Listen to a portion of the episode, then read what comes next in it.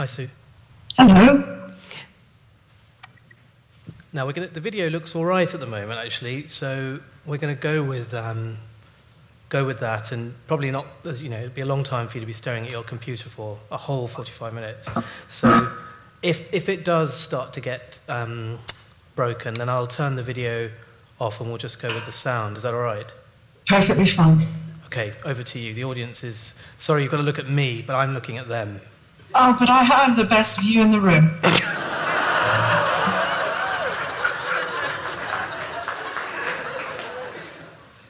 Right. Have I just set the tone for the evening? Onwards. Onwards and upwards. You're, you're very kind. Ladies and gentlemen, I am so sorry. I had very, very definitely determined that I would be present in Cheltenham, but my, my job requires that often I have to go places at fairly short notice. And this week, unfortunately, saw me in one of those situations where I had to be somewhere else uh, doing an interesting job that I can't talk about at the moment. Um, but I have to say, arriving in Dundee as I did later this afternoon, I was quite glad not to travel to Cheltenham as the snow started to fall just outside. So winter has come to Scotland. The topic that Sam gave to me was to talk about the human body. And I've really spent my entire life with the dead. My first job was in a butcher shop, and at the age of 13, I didn't think there was anything unusual about cutting up the carcasses of animals to sell to the public for, for their consumption. And I suppose I, I never at that age questioned the connection between life, dying, death, and the body. And I think that comes more into focus when you realize you start to take those steps that are a little bit closer to the edge of your own hole in the ground. And at 17, when I entered university, and at 19, when I dissected my first dead body, I believed, like every teenager, that I was invincible and that the world of cadavers and death were otherworldly and not directly linked to me at all. There was a detachment and a matter of factness about the job that needed to be done. And you know, that cavalier attitude that you can afford to have as a young person really flies out the window with your youth. And, and it often takes a, a death closer to home to make you start to think about the entire life cycle of the human. And, and sometimes it takes several of those deaths in the normal course of a family life for those hard questions to come to the surface. Uh, if I can give you an example, my great uncle died when I was 19. And my father sent me into the funeral director's parlour to make sure that Uncle Willie was all right. I didn't understand what my father meant by this, of course, but I pretended to because my father was treating me as an adult and I wasn't going to let him down. As far as my father was concerned, I'd chosen a life with the dead. And so I'd be fine with it. And he could dispatch me to take care those matters. He was a very pragmatic and a very unsentimental man. What I suspect my father meant was that I should really go and check that it was Uncle Willie's body that was in the coffin just in case there had been a mistake. But I didn't know that. And so I took a deep breath and did what I thought I should do, which was indeed to check over Uncle Willie. And I started to look at making sure that decomposition hadn't set in. I made sure that his body wasn't bloated. I made sure that his skin wasn't discoloring. I made sure that his fingers and toes, the embalming fluid, had reached all the way to the ends. I checked underneath his shirt to make sure that nobody had done a post mortem they shouldn't have done. And I even made sure that no one had illegally removed his eyes. These are not the actions of a normal teenager. But, but at the end of the day, this is what I thought my father expected of me. And I was never afraid of Uncle Willie when he was alive why on earth would I be afraid of Uncle Willie now when he was dead? Because he, he really wasn't there But the questions, you know, start to surface when you find yourself in those sort of circumstances. And in life, we become so extricably linked between what is the body spiritual and the body corporeal. And in the process of dying, because it is a process, they can both change so very much until they're finally separated by that thing that's called death. Those mortal pair of scissors that cut the bonds between what is physical and what is spiritual, for them never ever to reassociate. If they're never going to reassociate, then what's the core of that fear we have about death, about the severance of those two parts? And I suspect largely it's about fear of the unknown. And because we don't know what happens, we construct myths. And so the body, body spiritual is that thing that goes on to scare us as the ethereal ghosts that haunt. Whereas the body corporeal becomes the legend of crypts and graveyards and mummies and zombies, so completely far removed from the truth. I have never in my life been scared by a dead body the living terrify the living daylights out of me. And I was very privileged, and I do consider it to be a real privilege to be both with my mother-in-law, who I who I adored, and my father, who I adored even more, at that final moment when they took their last breath on this earth, when those scissors cut the bonds that sustained their immortal lives. And I can only liken it to a switch being turned off. It isn't pretty, it isn't like the movies. But when the essence of the person has gone, then it's a shell that's left behind. It's just simply that. It's like husk of wheat. Somehow the person is smaller. There's a, a curious emptiness. The person's just no longer there. It isn't sleep. And we, we use these terms about passing away and sleep. It is death. And we need to call it by what it is and not be afraid of it because it's as much a part of our everyday lives as birth. And when we celebrate a birth, I strongly believe we should also celebrate death, the parting of two parts of what we've been. That body never scares me. And it's confirmation for me that I need to know that death, there is this irrefutable and irreversible change. No matter how much we would want it and wish it and will it to be different, it's not going to be so. And maybe that's what allows me to view the dead body, and this may sound slightly cold, but it's not intended to be as an item and not as a person. That doesn't mean that we don't respect the person who inhabited it. We do that very much. But the detachment is easier because the personality, the connection of humanity is diminished with death. For most, it's, perhaps because we don't know the person that we're about to dissect and will still fully recognize the fact that they once lived and that families hold their memories dear of the man or the woman who was. But often, under those circumstances, for us, there is no personal connection. And that makes the dissection of the body as an item very much easier because you don't make that personal commitment to it. But that's not always true for us. We are um, at the University of Dundee, the anatomy department is labelled as being one of the most green departments in the university because we recycle our staff. And the family and the friends of staff also pass through my anatomy department when they bequeath their remains for dissection. So I will make a member of staff work until they retire. They'll go and have a few years off. And then they'll come back and work for us again when they die at no cost whatsoever which is, is a marvelous thing for them to do and a true commitment to the, their teaching spirit.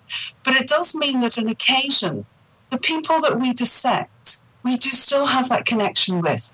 We do still have the connection between the person we knew and the spirit we knew and the body that's in front of us. For those individuals, there, there is a difference. There is a sadness that creeps into us, but there's still a detachment because for us, this is still our job. And we know that when those scissors cut, that bond doesn't return. Let, let me tell you about Jeffrey. I love Jeffrey. Jeffrey is very much still alive. Uh, but one day he will be in my dissecting. He is 92. He has a mind as sharp as a tack. And I first met him about 10 years ago when he was just a boy in his early 80s. And he wanted to talk about death and dying.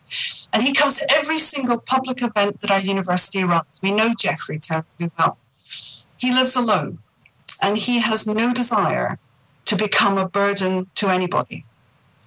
He's decided that when he's no longer able to look after himself, or when he thinks that his body or his mind are starting to let him down, then he wants to be in control of his own exit. He's researched and he's bought the necessary components to construct his own exit strategy kit. He doesn't want his neighbours or his friends to find him, and Jeffrey and I have an arrangement. When Jeffrey's decided the time is right, and only he can decide that, he will do the deed over a weekend. And before he does it, he will call my work phone and he will leave a code word that only Jeffrey and I know. And that code word will tell me that Jeffrey has taken his own life. He doesn't want his neighbours to find him, he doesn't want his friends to find him, he wants it to be clinical. He wants me to contact the police, he wants me to contact the funeral directors so that I can take charge of Jeffrey's body. I can't stop him. I don't know when he's going to do it or if indeed he will do it. Jeffrey is in control. But what I can tell you is when I come into work every morning, Monday morning, and that blooming red light is flashing on my telephone, I think this is the weekend that Jeffrey's done it. Well, he hasn't yet, but I suspect that he will one day. But Jeffrey goes on. He's just such an amazing man to, to just surprise us at every turn. Because he phoned me up one day to tell me that he'd like to come into our dissecting room. He'd like to see where he's going to finally come. And as he said, not to live, but to die. And I don't think he mm-hmm. actually meant the process, but he meant that when he's dead, he wants to see where he's going to reside. That made me nervous and that made me feel very, very anxious about doing that because I've never addressed the barrier between somebody who wishes to bequeath their remains in the same vicinity as people who have already done so. So I thought I would do it by stages, and I took Jeffrey into our, our uh, museum, where we have lots of pots of body parts in form, and they don't really look like people. They're very much anatomical specimens. And I thought, well, if Jeffrey's going to freak out he's going to do it there and we won't need to go any further. Well, Jeffrey loved the museum, absolutely loved the museum. He was totally engrossed by everything that he saw. And when he'd gone through every pot and asked every question, he said, Now I'm ready to go into the dissecting room. So I went into the dissecting room and I found a, a table of our more mature students. And I said to them, explained to them what I was going to do, that I was going to take Jeffrey into the room and he wanted to talk to them about bequeathal and why he wants to bequeath his body, and that one day he will be on one of these tables. And they were just about as nervous about the whole process as I was. In fact, they were quite terrified. They, they drained. They were about the same colour as the cadaver by the time they thought about it. And so they agreed. They, they were they were nervous about it, they were edgy about it because they didn't want to offend Jeffrey, but they also wanted to convey to him how much they appreciate the fact that people bequeath these mortal remains to them so that they can learn. So they took a great big deep breath, you know, pulled up what we call the big girl pants and said, right, you know, I'm going to deal with this. And so I took Jeffrey into the dissecting room. Now he's he's very bent over.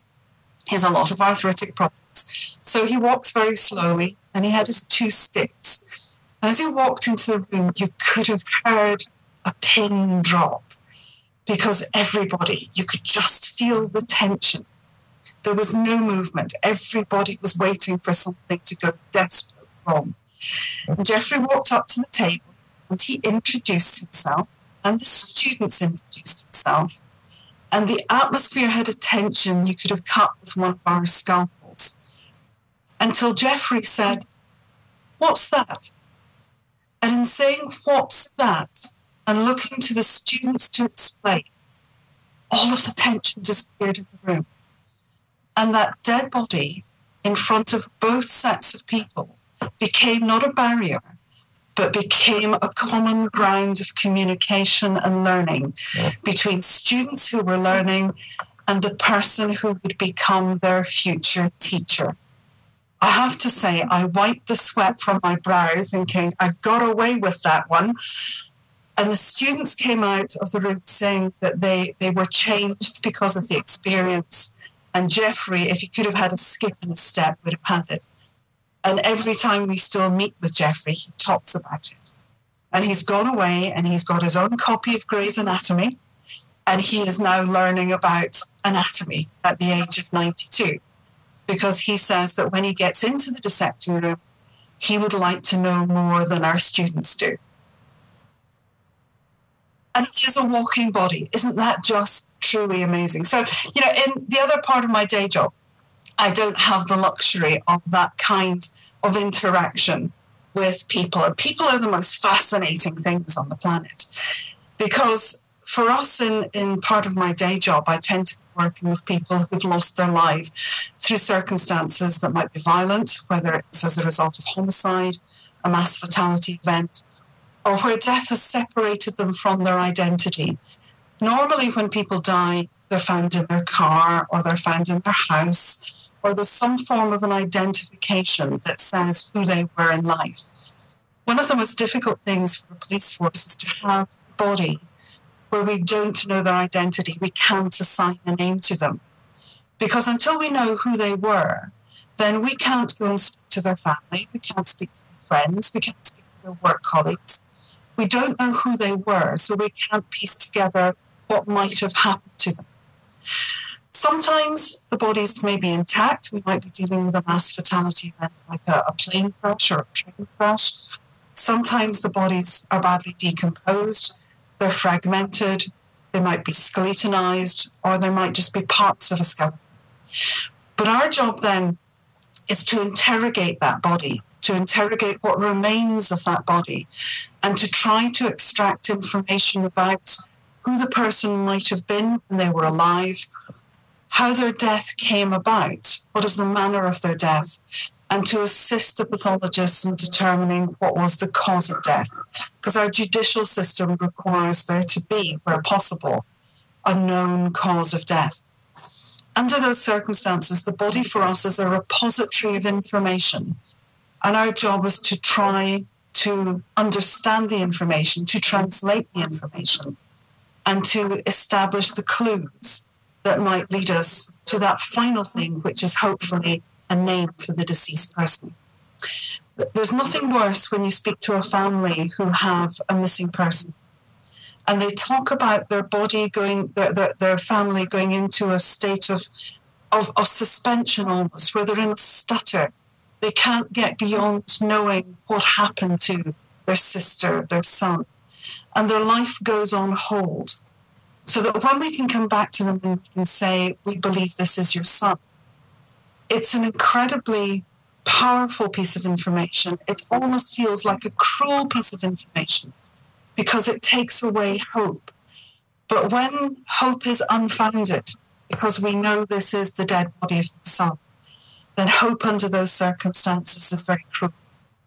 And our job is to take the realization and the truth home to these families so that they can come to terms with the grief and the loss. And hopefully that stutter stops and their life can move on. So we're very conscious that the human body then becomes a link between the identity of the person who's gone and the comfort and the closure that's required for those individuals who are still living. I remember very well um, a case we had in Kosovo when we were looking at the war crimes investigations, when we had to exhume a mass grave. And the mass grave contained the bodies of women, of old men, and children who had been separated from men who were of a fighting age. And you were considered to be of fighting age if you were between the ages of about 14 and 70. So the gentlemen in this grave were either going to be over 70, and any boys in this grave were going to be younger than 14. The children in that group were forced to run across the wheat fields, and they were used as target practice by the men with guns. The gunmen then, when they'd finished killing the children, and they used their heads as the target practice, turned the guns on the adults and killed them too. The bodies were, were buried in a mass grave and they were miles and miles from the nearest road. So we had to trek through fields to get to this indictment site against Milosevic. It meant that we had to undertake the post mortem investigations literally in the field because we couldn't transport their bodies back. There were too many of them to transport overland. And it meant that we laid out sheets of white plastic on the ground. And the post mortem investigations that were there to retrieve the evidence of these mass fatality events was done in the open air. If you have any illusions that CSI and such television programs have given you, that mortuaries are always sparkling clean stainless steel with running water and electricity, our mortuary was a plastic sheet in a field in 38 degrees. One of the bodies that I was working on was the body of a three year old girl and her body was laid on the plastic in front of me, and our job was to determine could we establish her identity, which meant I had to determine was she male or female, what age was she, to look at her manner of death, which the eyewitness had said the children had been shot in the head. Could I retrieve evidence of gunshot injury, and would that have been consistent with being her cause of death? Under those circumstances, as a war crime, a child of three is not a threat to any force. And so, therefore, it, it shows the strength of the evidence that we have to recover against these individuals committing these atrocities and these war crimes. So, we laid her body out on the plastic sheet, and she was wearing her little sleep suit still. She still had on her nappy, and she still had her, her bright red plastic welly boots.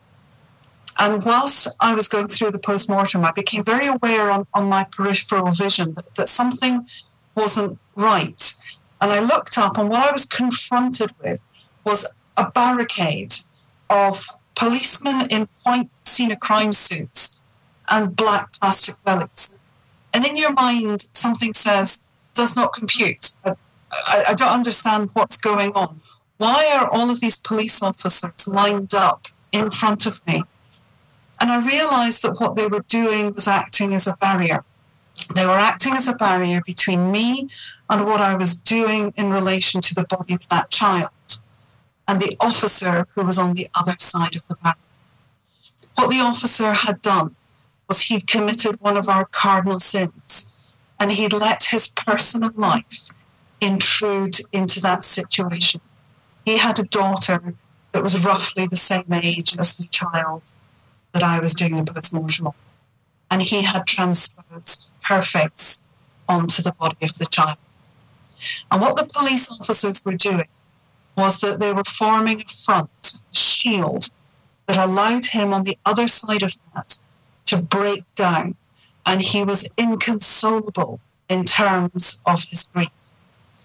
Sometimes that's a coping mechanism, but very, very rarely. And in the kind of environment where you're dealing with those mass fatality events, you assume a role within the team. And the role that I've always adopted with the team is as the mother figure. I'm the one who says, You've had enough to drink, go to bed. I'm the one who says, No supper for you, you've been naughty. And if you don't behave, I'll tell your wife.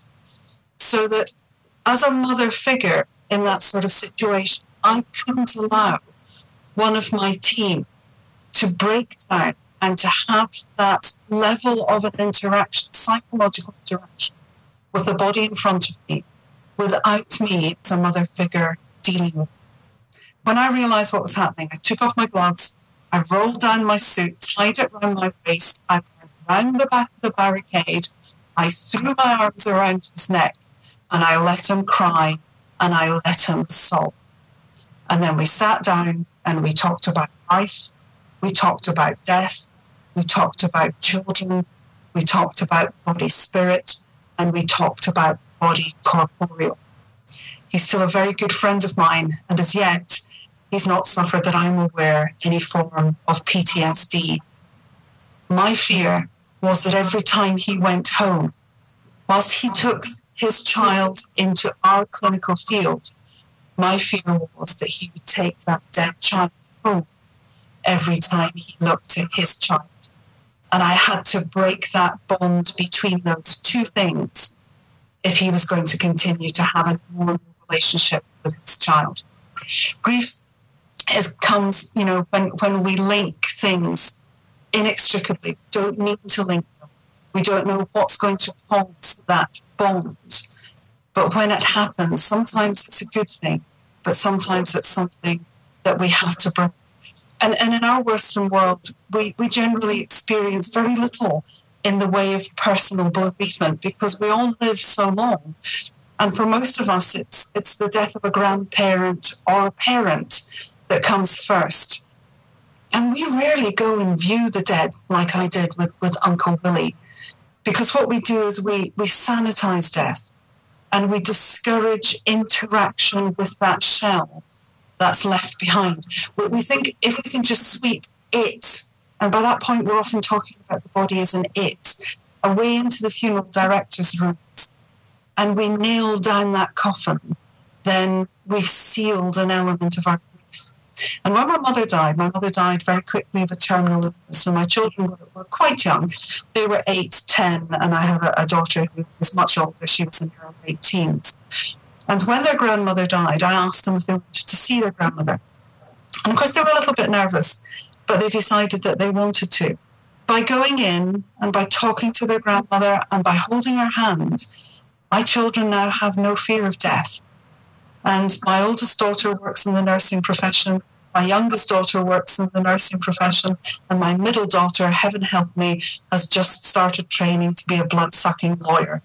So that at the end of the day, all of my children now have no fear of the dark side of life, whether that is death or the law, which is unfortunately where I put lawyers. But we, we try to, in some ways, deny death and we try to put it into a compartment and we don't deal with it. And the counseling we have for death is often about the loss of the spiritual person. And there is no doubt that there is a, a healing element to that bond of being able to see the dead body, the confirmation that that person has gone, that self witnessing that scissors have cut the bond, death has occurred, and that body is left behind. In our mass fatality events in the past, when families have wanted to view their deceased family members, thinking about disasters like the Marchioness, for example, in London, the policy was that police denied access to families to allow to, to see the deceased members. We don't do that anymore. Now the responsibility is on families. So even after the London bombings, when bodies may be fragmented and they may be badly burnt, then if families still wish to see the remains, we will counsel them and counselling will be there for them afterwards. But we've realised that there is an importance for those who want to connect with the body and what is left, that we allow them to do that. We don't have the right to deny them that. So for me, the human body holds no fear. It is, in some ways, one of the most wonderful constructions, and that's the anatomist. So that being able to look at that body when it's dead is a natural extension, if you like, of that wonder in a strange way.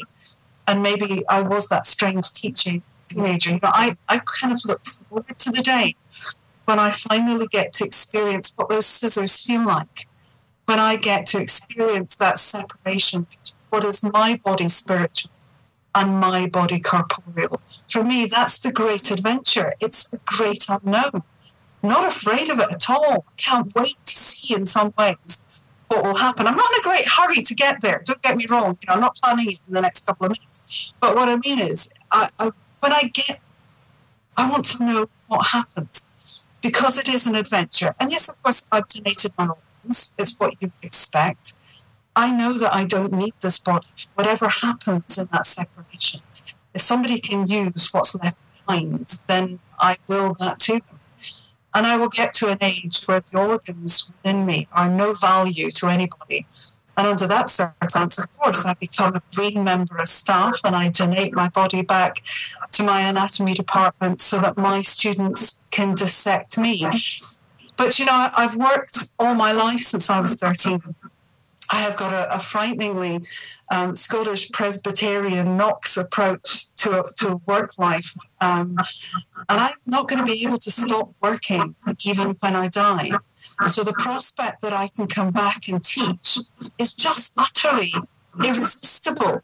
And the fact that, you know, I can extend my longevity beyond that point of death is a hugely ego um, awareness for me.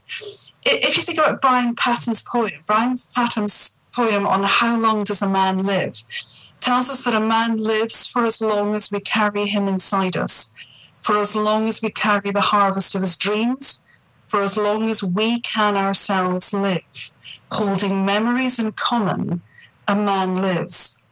In our world, that's not true because you can go on and you can live beyond that body's spiritual and that memory holding concept, you continue within your corporeal remains and you continue to tell your story through what remains of you, whether it's skeletal, whether I, I am an articulated skeleton within my own dissecting room. That is my ambition, is to be an articulated skeleton in my own dissecting room. Then I have the opportunity and the incredible opportunity to live long beyond the memory that anybody will have of me in a spiritual existence. I've talked long enough. Thank you.